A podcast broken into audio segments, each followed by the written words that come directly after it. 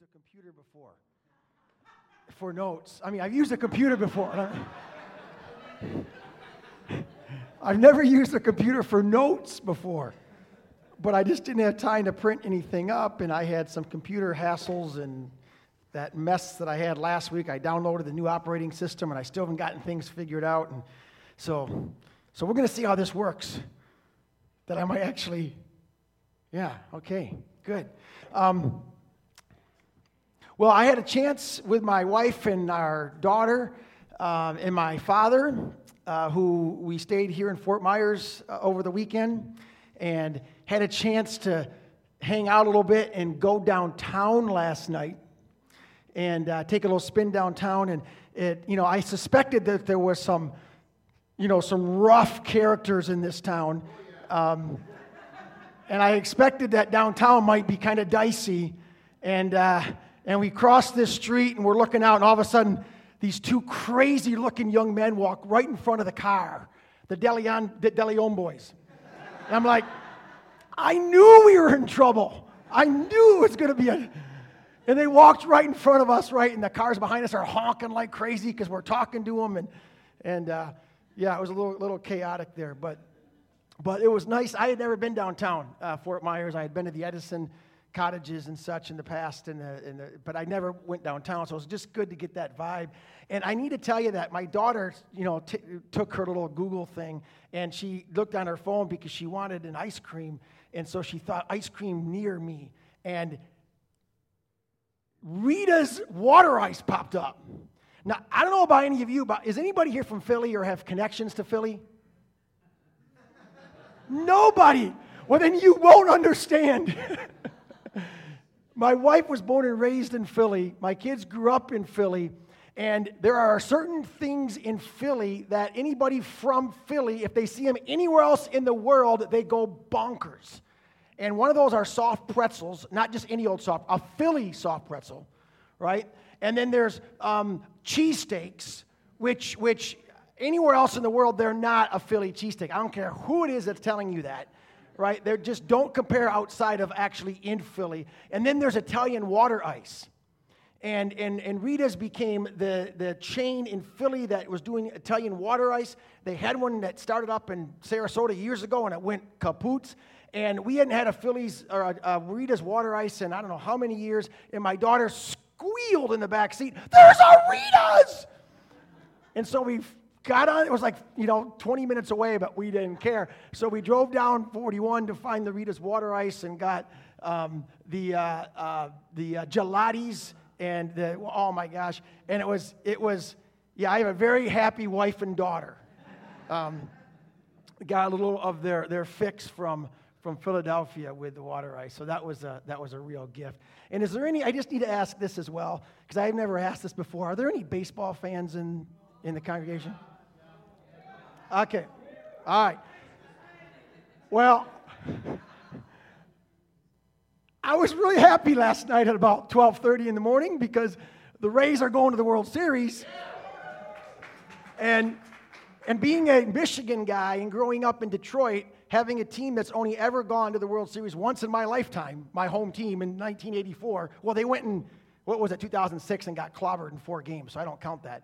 Um, but, but it's fun to watch a hometown team, you know, here right in Southwest Florida, and they are just, oh man, they're a fun team to watch. No superstars, just working as a team, and to, I was horrified they were going to get beat.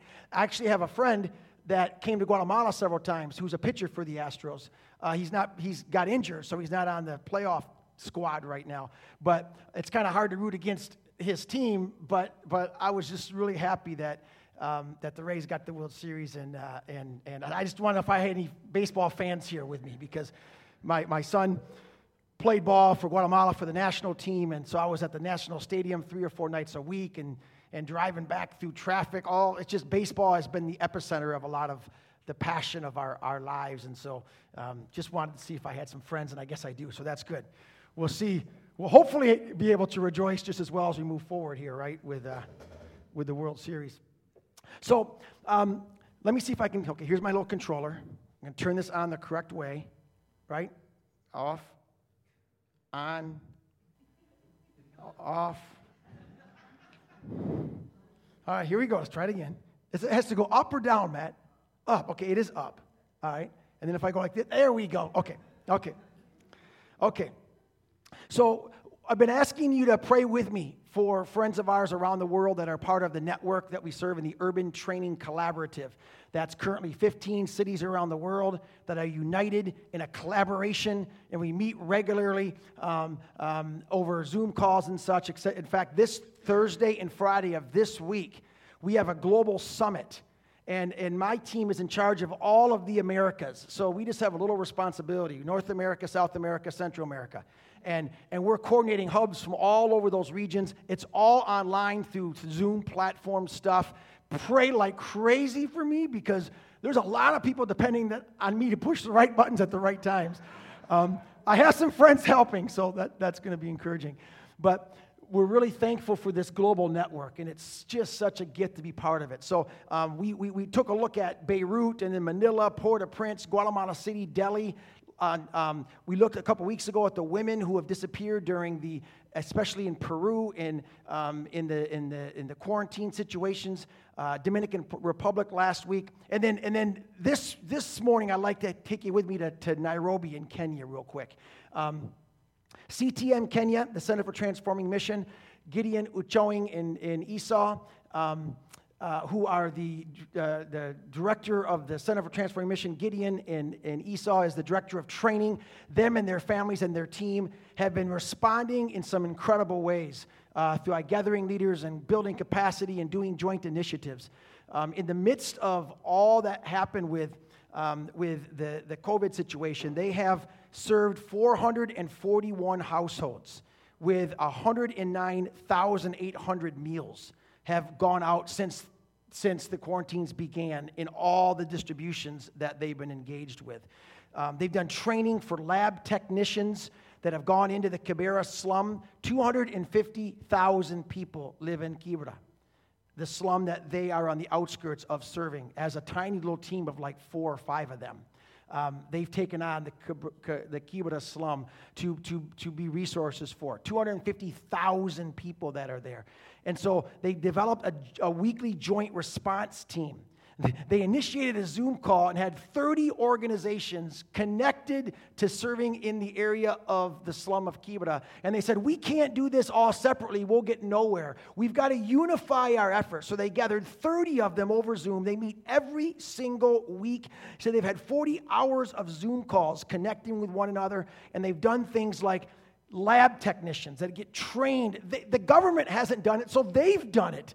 They've got folks going in and doing testing for folks that are sick, and then they got contact tracers, and they've rented vehicles with folks that are going in contact tracing when someone does get sick in order to help uh, inhibit the spread of the virus. It's really amazing. And so I just had them send a few pictures um, that just kind of shows the panoramic of, of the work they're doing. This is one of the vehicles they got um, with contact tracing. They're 24 7 on the road, running uh, throughout the entire slum area of Kibera, and they're connecting and working 24 uh, 7 to try to inhibit. Um, this is the, the lab technician trainings that they started to do for those that were going to be doing the uh, testing in the communities. Food distribution, they call it the Highway of Hope because in this community, they've decided to connect as a highway and show all the stops of hope that is all throughout Nairobi, everywhere, and especially in the slum of, uh, of Kibera. Kibera or Kibera, they, have, they, call the same slum by this, the same name. Um, but that's some of the pictures of the distribution that's happening, uh, the folks that are being served in a whole variety of ways. Um, and I just, that picture with the, the let's see, you're left with all those yellow buckets. That's all drinking water. And they got hundreds and hundreds of drinking water because there just wasn't available for folks in order for them to come and to get a, a bucket for each of the family units um, for, uh, for potable water. Um, one of the pastors of the community, these are the organizations that are working in the uh, uh, what they call it the Shaping Peace Initiative. They're all working collaboratively together uh, to serve the Kibera slum. And this is um, just a little tracking the figures thing of $12,000 have been distributed in the Kibera community, the Huruma community, um, and some of the partners that are engaged in working together. Um, so really just another example of some incredible resiliency in a place that is up against uh, the struggle and the, the, uh, the hardship of on a regular basis, let alone a global pandemic that's really come down upon them. So I just want to ask if you join me in prayer for Gideon and Esau and their team in Nairobi in Kenya, and also for a good friend of mine who I work with uh, in the denomination that I'm connected to. His name is Kevin Scuddy, and his wife's parents in Michigan both came down with COVID this week. Um, and it looks like the father's going to be okay, but as of yesterday, they had to put the mother on a ventilator. Um, and it doesn't look good at all as she has COVID pneumonia. And so we're praying as a team for, for he, um, uh, for Kevin and his, uh, his father-in-law and his mother-in-law in Michigan, um, going through a really, really rough time right now. So let's pray together. God, I just want to thank you for the opportunity to be with Relevance community, to be with this great group of people, God, to, um, to just have the privilege of sharing with them on a weekly basis some of what you have just blown life into through your word throughout the years. And, and I just, I thank you for the opportunity to just take a couple minutes each, each Sunday to just lift up one of the communities that uh, are part of the global network that we're that we're serving together and, and be able to pray with them, understanding that as a body of believers, we want to unite ourselves with brothers and sisters of Christ all over this world, many of whom are in situations that are so much more difficult and, and complex um, and multifaceted than what we could ever begin to uh, imagine. Um, here in, in, our North America um, world. And so I, I just pray that you'd bless, especially Gideon and Esau and their team there in Nairobi. Thank you for the incredible gift you've given to that community through these Kenyans who are serving their own people with reckless abandon. God, keep them safe. Help them to, um, to just continue to hear your heartbeat for their community and that you would give them wisdom, making the right connections at the right times, that families would be provided with what they need. And we just pray, Lord, for, um, for your protection of of, of the Kibera slum in, in particular, those 250,000 people uh, that live in many cases with no running water, um, and just the struggle of a daily hardship of life outside of uh, the added dimensions of what a global pandemic brings, God. So I just, I thank you for, for, for, for these Kenyans in Nairobi loving their own people, serving them with reckless abandon. Guide, direct, and empower them to do so. And I pray for for Kevin, uh, my good friend Kevin, um, and uh, uh, his wife's mother and father, especially the mother as, uh, as she uh, is on a ventilator now, Lord. We just pray for your healing touch upon her. We pray that you would restore her strength and that you would give the doctors wisdom and that she would be able to come out of this situation um, and be able to live several more years enjoying her family and her family enjoying her. Um, Lord, I just put put that family into your hands, um, asking for, for your healing touch and for your peace that passes all understanding. Drape them in that reality. And I pray this in your name, in your name alone. Amen. Amen. Okay. Well, we've been on a journey called the Geography of Grace. And each week I've thrown this up just to kind of show you a little bit of where we've been guiding through certain passages, not in any particular order per se. Um, when we started this, it was just kind of, okay, God, I was asked to just share from some of the scriptures that helped animate the book Geography of Grace. And so, what what, what I did is just sat prayerfully around some of those scriptures and put them in an order and didn't work too hard to get them in any particular order. Um, but these are the scriptures that have sat behind uh, the, the writing of Geography of Grace and the theological reflection on what a theology from below really looks like. And so we started out and had a guide of a Syrophoenician woman, and then Mephibosheth in the Old Testament, Elisha's servant in Second Kings, Hagar, who taught us about the God who sees uh, the bleeding woman and the daughter of Japheth, both with the, um, the connections of the rich and the poor and how the healing for the rich moved through the process of engaging the poor. The widow from the town of Nain, who uh, was a clash of these two, these two parades of people that collided at the city gate. Um, and the parade of life defeated the parade of death. Um, the least of these, the, uh, the scandal of grace, that really difficult story in, in Judges chapter 19 that I, I shared with fear and trembling because I just didn't know. I just felt so inappropriate to lift up a story like that on a Sunday morning in a church. But it's in Scripture, and I don't believe God put it there so that we would ignore it. And so we tried to understand and pick through uh, how, how there is grace resplendent even in a story that difficult to hear. Uh, and then last week we talked about the lost and found, the party of grace, the prodigal son and the prodigal father, really saying it's not really a story about a prodigal son, but it's more the story of a prodigal father, an extravagant display of grace from the father um, to a son who doesn't deserve it. And it's not just one son who's lost, it's two sons who are lost. And both have the display of God's prodigal, extravagant grace poured out for both of them. So this morning, we want to take a little look um, at a guy in Scripture um, named Bartimaeus. And we all know about Bartimaeus that he was blind. But there's something I think really unique about this story that I wanted to sit with you around and, and a perspective around potentially even some application for what you as a church are in the process of engaging uh, as a congregation. And again, I've tried to couch some of these things in the reflections of, hey, we're in a year 2020. It's a year like none of us have ever lived before. There's so much disorientation. There's so many things to figure out. There's so many things we've had to re narrate, so many losses in our lives on all kinds of fronts. So, what, is, what does all that mean? Is there, is there a sense where God's grace flows downhill and pools up in low places, even in the low places of a year like 2020? Even in the disorientation of, of the losses that we experience. And in your case, even uh, the process of, of, of restoration and, and engagement that you are as a congregation moving forward into. So, w- what does this story have to share with us about that? Um, and, and how are we going to grasp again a little bit of the geography of God's grace with a guide who's a blind beggar on a street? Right? So let's read this together. If you're able, maybe you could stand up um, as we read this passage of Scripture from Mark chapter 10, beginning at verse 46.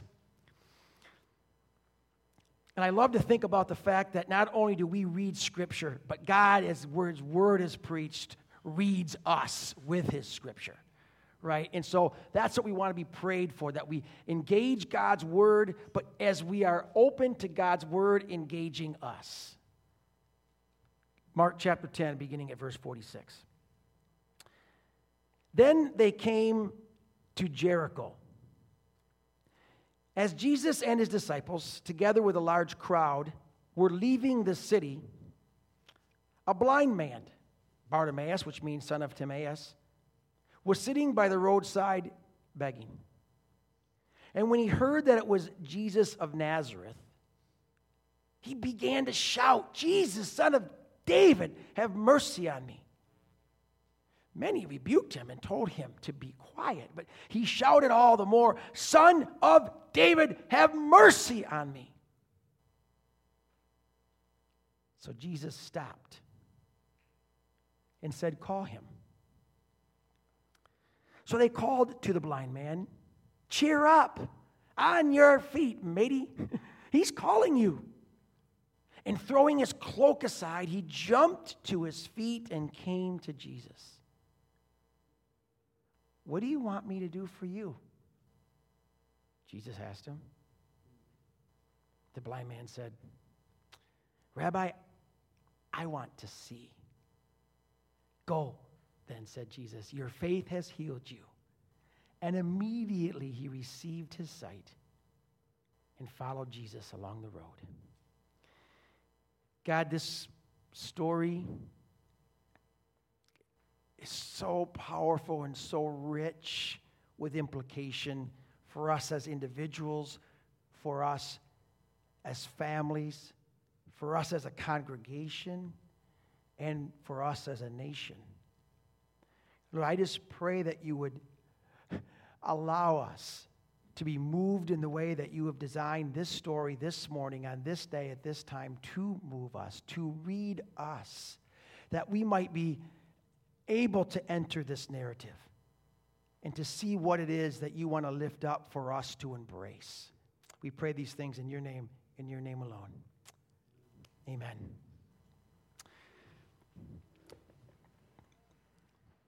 So, blind Bartimaeus. A guy standing or sitting on the side of the road begging. It says that they were on their way to Jericho, Jesus and his disciples, together with a large crowd, leaving the city. And a blind man was sitting by the roadside begging.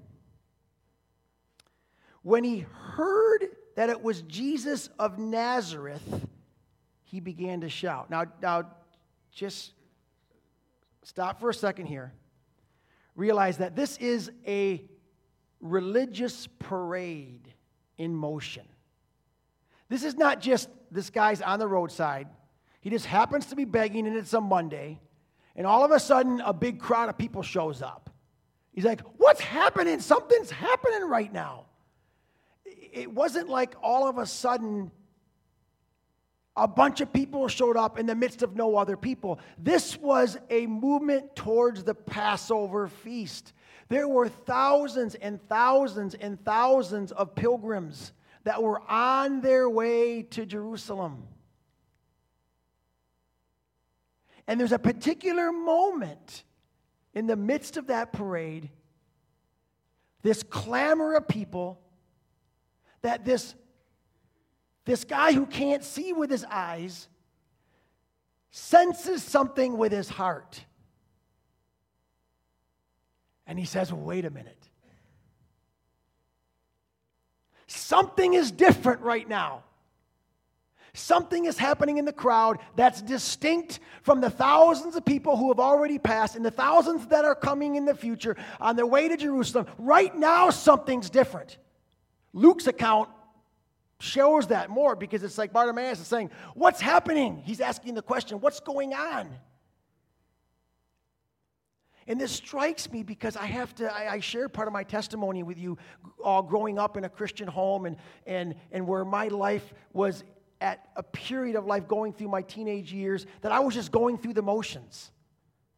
I was just doing this and doing that because that's what everyone else does. I just, I just, I went to church. I went to uh, Sunday school classes. We had catechism classes in my denomination. I went to a Christian school, and so I went to chapel three days a week. I mean, I went through all of that, right? And and it was just, I thought, what people do in life. I, I never really internalized any of it. It was just motions I was going through. In many ways, I was in a religious parade. How many of these people really thought about why they were going down to Jerusalem for the Passover?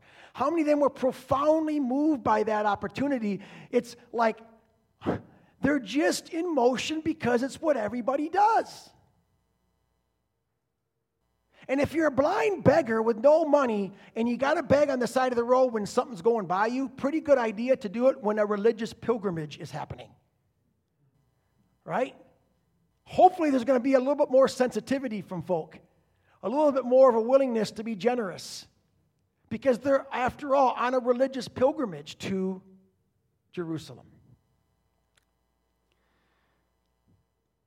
Well, evidently, when Bartimaeus experiences something different happening at this particular time, he asks what's going on, and he's told that Jesus of Nazareth is passing by. Now, we don't know how long he was blind, potentially for life. We don't know. He's clearly blind now. He's very poor. He's begging for sustenance for life. And, and he hears and senses something different in the crowd. And when he asks, he hears about that Jesus of Nazareth is close, and that's what's different. Now, as far as we know, he's never seen Jesus of Nazareth. He's never seen a miracle. He's never taken any of that in. So many of the people who began believing in Jesus, and we saw that later as they f- fell off in their faith, but they were attracted initially because of things they saw. They saw a miracle. I'm going to follow that guy. And then a few months later, it was like, well, they weren't seeing other miracles or they weren't near him anymore, so they just got cold and went off in their own direction and, and, and didn't continue to pursue the new life that they had been invited to consider. But, but, but this, this blind Bartimaeus, he, he hasn't seen anything. But when he hears the name Jesus of Nazareth, something arises within him. And I can't, I can't help but wonder if partly the clue to what's happening is found in Luke chapter 4. When Jesus announces his ministry, at the time that Jesus comes and lays out what he's on earth to do. You don't have to turn here, but just listen. Jesus returned to Galilee in the power of the Spirit, and news about him spread through the whole countryside. News about him spread through the whole countryside so that blind beggars could hear about it. How did Bartimaeus know anything about Jesus? Well, news had spread about what he was doing through the whole countryside, a countryside where lived a guy named Bartimaeus. That's how he knew.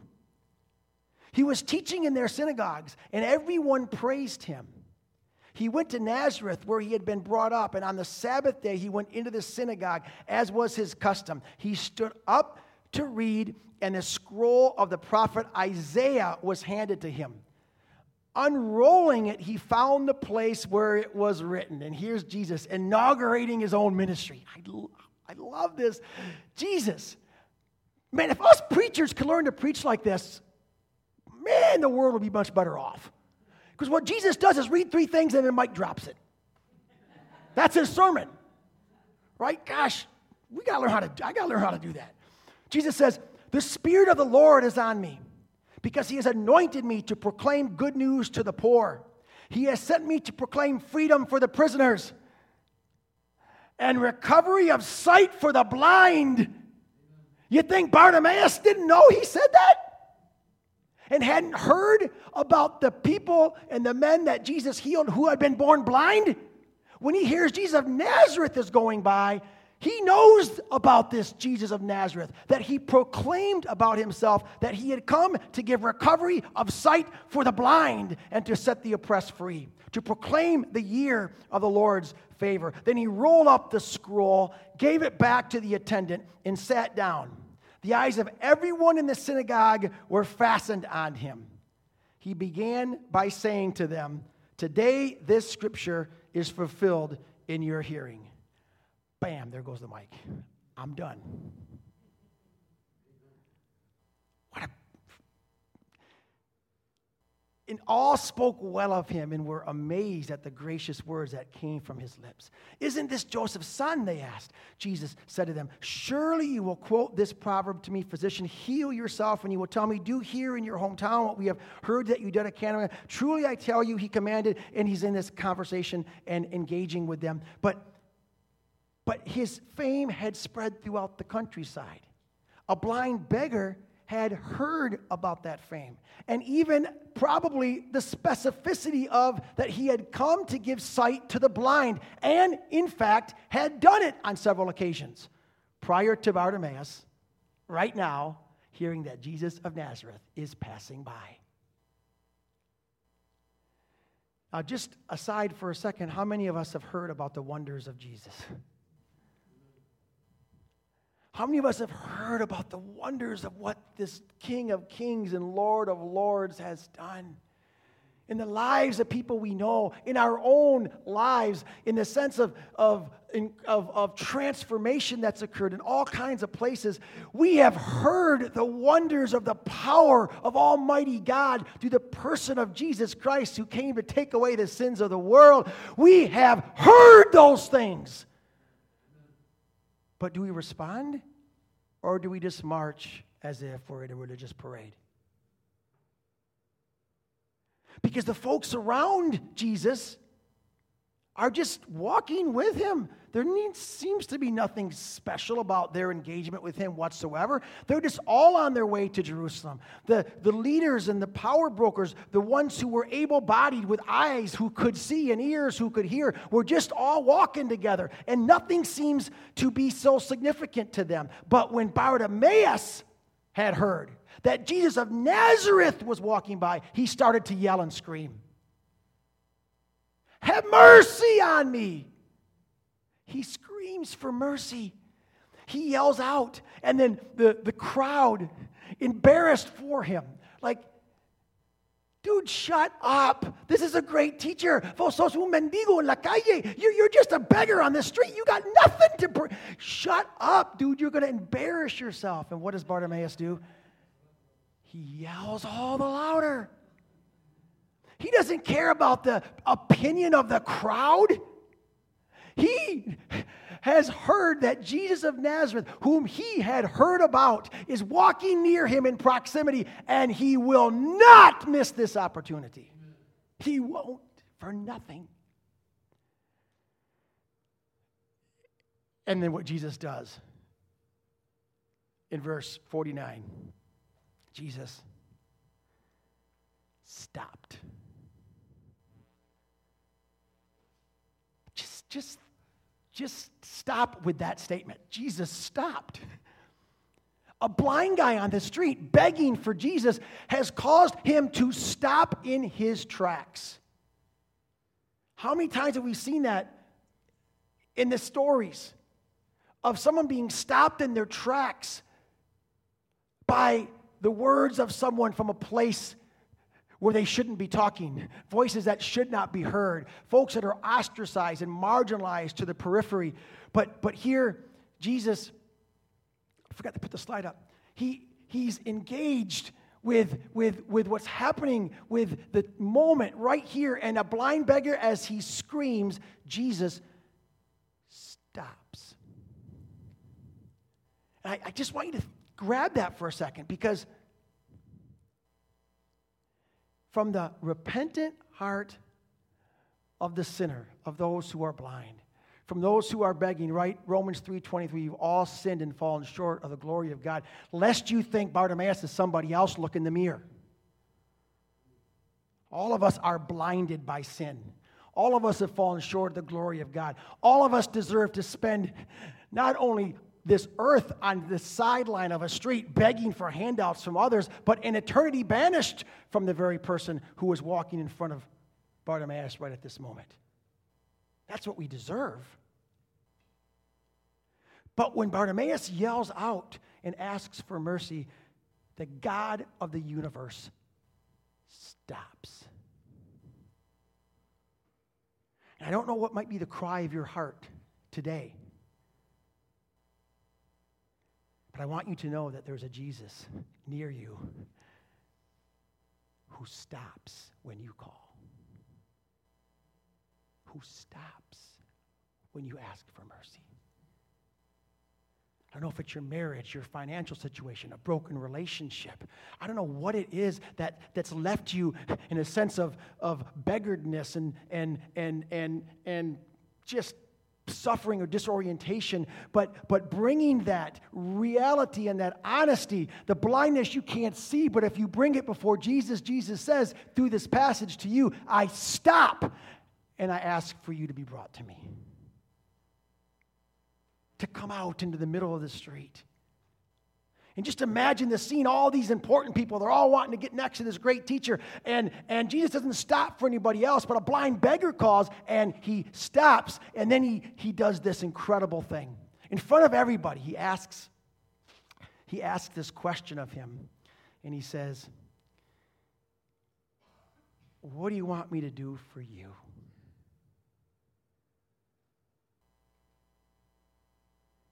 Now, if Jesus showed up sometime before you go to bed tonight and it's you and he and only you and he and no one else is around, and Jesus says to you, What do you want me to do for you? How would you answer that question? Would you be equipped to even feel empowered to answer it? Or would you feel selfish? I don't have a right. It's not about what I want, Jesus. It's about what you want. My life is dedicated to whatever you want. You tell me what you want, and then I will live into it. But can we talk about desire just for a second? Psalm 37 4 says, Delight in me, and I will give you what? The desires of your heart. Bartimaeus, you have delighted in me. Tell me what you desire, because that is my will for you. Have you ever had the experience where you see God's implanted desires in your hearts through delighting your life in Him, that those very desires become the very nature of God's will for you? I grew up for so long feeling like I had a quench. What in the world? My brother's calling.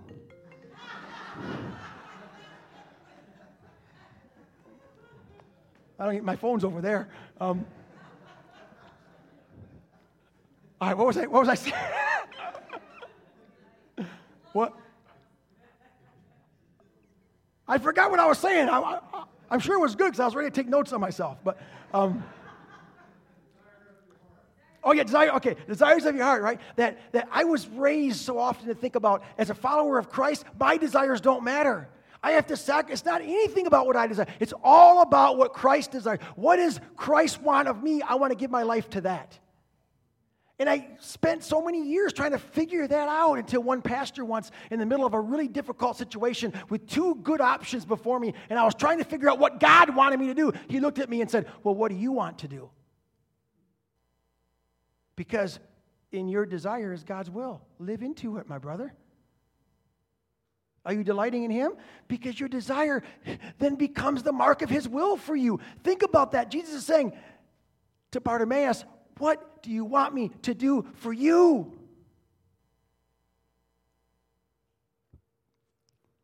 Live into that. Tell me. And you might think, well, that's a stupid question, right? The guy's blind. We, we know what he wants, he wants to see. But Jesus doesn't presuppose that because remember, Bartimaeus didn't ask to see. He said, Give me mercy.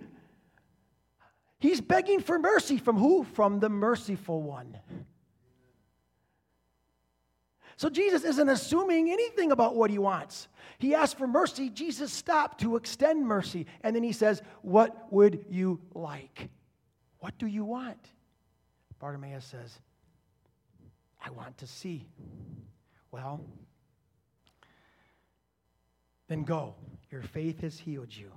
And immediately he received his sight and he followed Jesus along the road. There's so much in that beautiful question of what do you want me to do for you? And I wonder if this week passes by, I wonder in how many ways Jesus of Nazareth is going to pass you by. He's going to be near you this week through unexpected relationships, through unexpected circumstances. Are you able to discern that something unique is happening and that you're willing, even if it means making a fool out of yourself, to be able to have Jesus stop that you might hear your question? That's part of the way God loves to work in our lives through our discernment and awareness of His passing by, through surprising people and surprising circumstances. And what I think is especially relevant for, for you all to consider um, as, as you even move forward as a congregation into the midst of what you're processing and sorting out together, even with the, the heart-to-heart meeting you're going to have this afternoon. The, the question is, Jesus says, relevant, relevance community, what do you want me to do for you?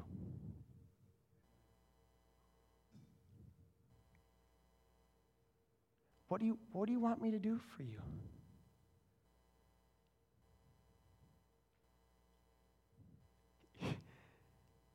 See, what's incredible here is what Bartimaeus does. I, I, can't get down the rabbit hole of this teaching too much. It'll be too hard to explain it all. But, but, but in the sense of desire, here's what I want to try to communicate is that, that Bartimaeus has a choice either to borrow desire from the crowds. The crowd's desire is Bartimaeus, shut up.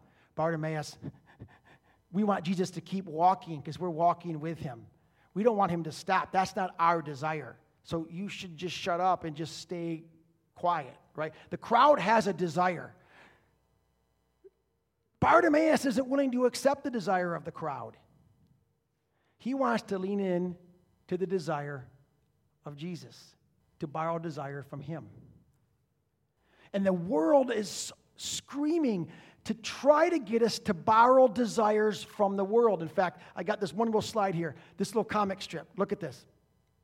A little kid watching TV. I want one of those, and I want that, and I want those, and I want that, and that, and okay, no more TV for today.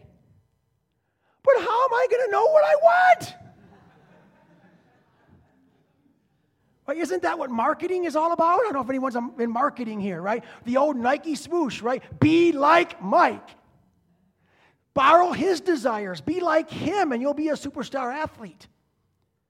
See, there's a crowd here that's trying to infuse a situation with their will, with their desire. And, and what, what Bartimaeus is teaching us is the ability to reject the desire of those around him and to embrace the desire of Jesus and to live into that desire. And I wonder, even as a church, so where and how are you engaging the Jesus of Nazareth who has been passing by you so ever so close? Guiding and directing and bringing you. And you, as a church, you've had some blindness and some, some staggeredness. You, you've, you've had some real hardship that's left you on the roadside in some ways, some more than others. And you're like, I just don't know. And I'm, there's a a, a, a, desolation sense of some of what's happened in the midst of all that's been going on. And Jesus comes by you as a Bartimaeus congregation, as if you're willing to say, Jesus, Jesus, give us mercy. We want your mercy and we want to borrow our desires as a church from you. What do you want from us that we might then be able to name that and live into that? Because what happens at times in different circumstances of conflict and struggle is that different people show up at different places and they come for a conversation and, and they come with different desires. And the question is, from whom have they borrowed the desires they're carrying into the meeting? Had those desires come from Jesus, the person of Jesus, the merciful one?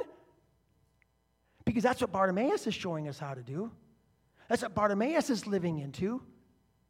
And as a result, his sight is restored. And he walks with Jesus along the road.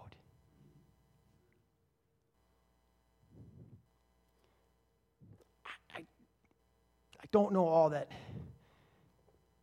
that that narrative is inviting you as a congregation to step into, but I, I also don't want to end without saying this. That for some of you, for some of you, there's a call in this passage to really consider have you lived a chunk of your life just in a religious parade of activities that have been relatively thoughtless, that you've just been going through motions? It's just what everyone else does, and you just do what those around you do, and therefore Christianity is simply a hobby. Outside of relentless, passionate, zeal relationship with the King of Kings and the Lord of Lords that at times will put you at odds with the will of the world and the desire of the crowds. But there's a Jesus who wants to stop right in front of your life today and wants to be able to take off the cataracts from your eyes that you might see with 2020 spiritual vision the power and the love of His presence, of His grace, as scandalous as it is, to set you free from whatever it might be that is holding you bondage. And for some of us, it's just religiosity. It's just going through motions because it seems like that's what we're supposed to do. And what Bartimaeus is teaching us today is that there's a question from Jesus, from his lips, wanting to get near to you to ask, What do you want me to do for you? Because I want you to get off the street begging and to walk on the road of life with me. That's the invitation I'm making. I don't know where you're at with that, but if that's something you've never you've never fully given your heart to that God of mercy, to that Jesus who stops in front of your life and in front of your heart with a beautiful question of walking with you through life. If that's something you don't have a clear understanding of, you have leaders in this church and committed elders and teachers who would love to talk about that with you and guide you more fully into that presence of the power of walking with Jesus. Because I'm telling you, living life as a religious parade is stagnant, it's dry, it's deadening. And I can't tell you how many young people, especially because their parents are Christians and they get raised in Christian homes, they live their lives as if it's just a religious parade, and therefore they get to college and other places, and it all falls apart because they weren't walking on the road with Jesus. They were religious, but denying the very power they're in of a Jesus who says, I love you. I came to this earth to die for you. I gave my life and I stopped on a cross to die that you might have life and life eternal. That's the Jesus that Bartimaeus yelled out to, that many around him missed because they just thought it was some religious procession to be part of. There's an adventure waiting from that Jesus who says, Come walk with me. I stop and I have a question for your life and I want you to live into it because I want to implant through your desires my will for you. That, that's the heart of the Jesus that is in this passage of Scripture. The Jesus, I believe, is leading you as a congregation right now in incredibly powerful ways. He has passed you by in the past, and He is passing you by right now and will be even today and this afternoon, passing by you near. Will you see Him? Will you reach out to Him? Will you accept his offer of stopping right in your midst? Because that's the Jesus we serve. Let's pray together. God, I just thank you so much again for your word that is just so packed with, with things for us to consider, for us to live into, for us to be moved by. And God, I just pray for Relevance Community. I pray that this church would be a church of people who get their desires from you and they live into them. It comes from you. It comes from your proximity and your closeness and your beautiful questions for their lives as individuals, as families, and as a congregation. God, thank you. Thank you for this story. Thank you for inviting us into it. Speak to us as only you can do. In your name, in your name alone, we pray.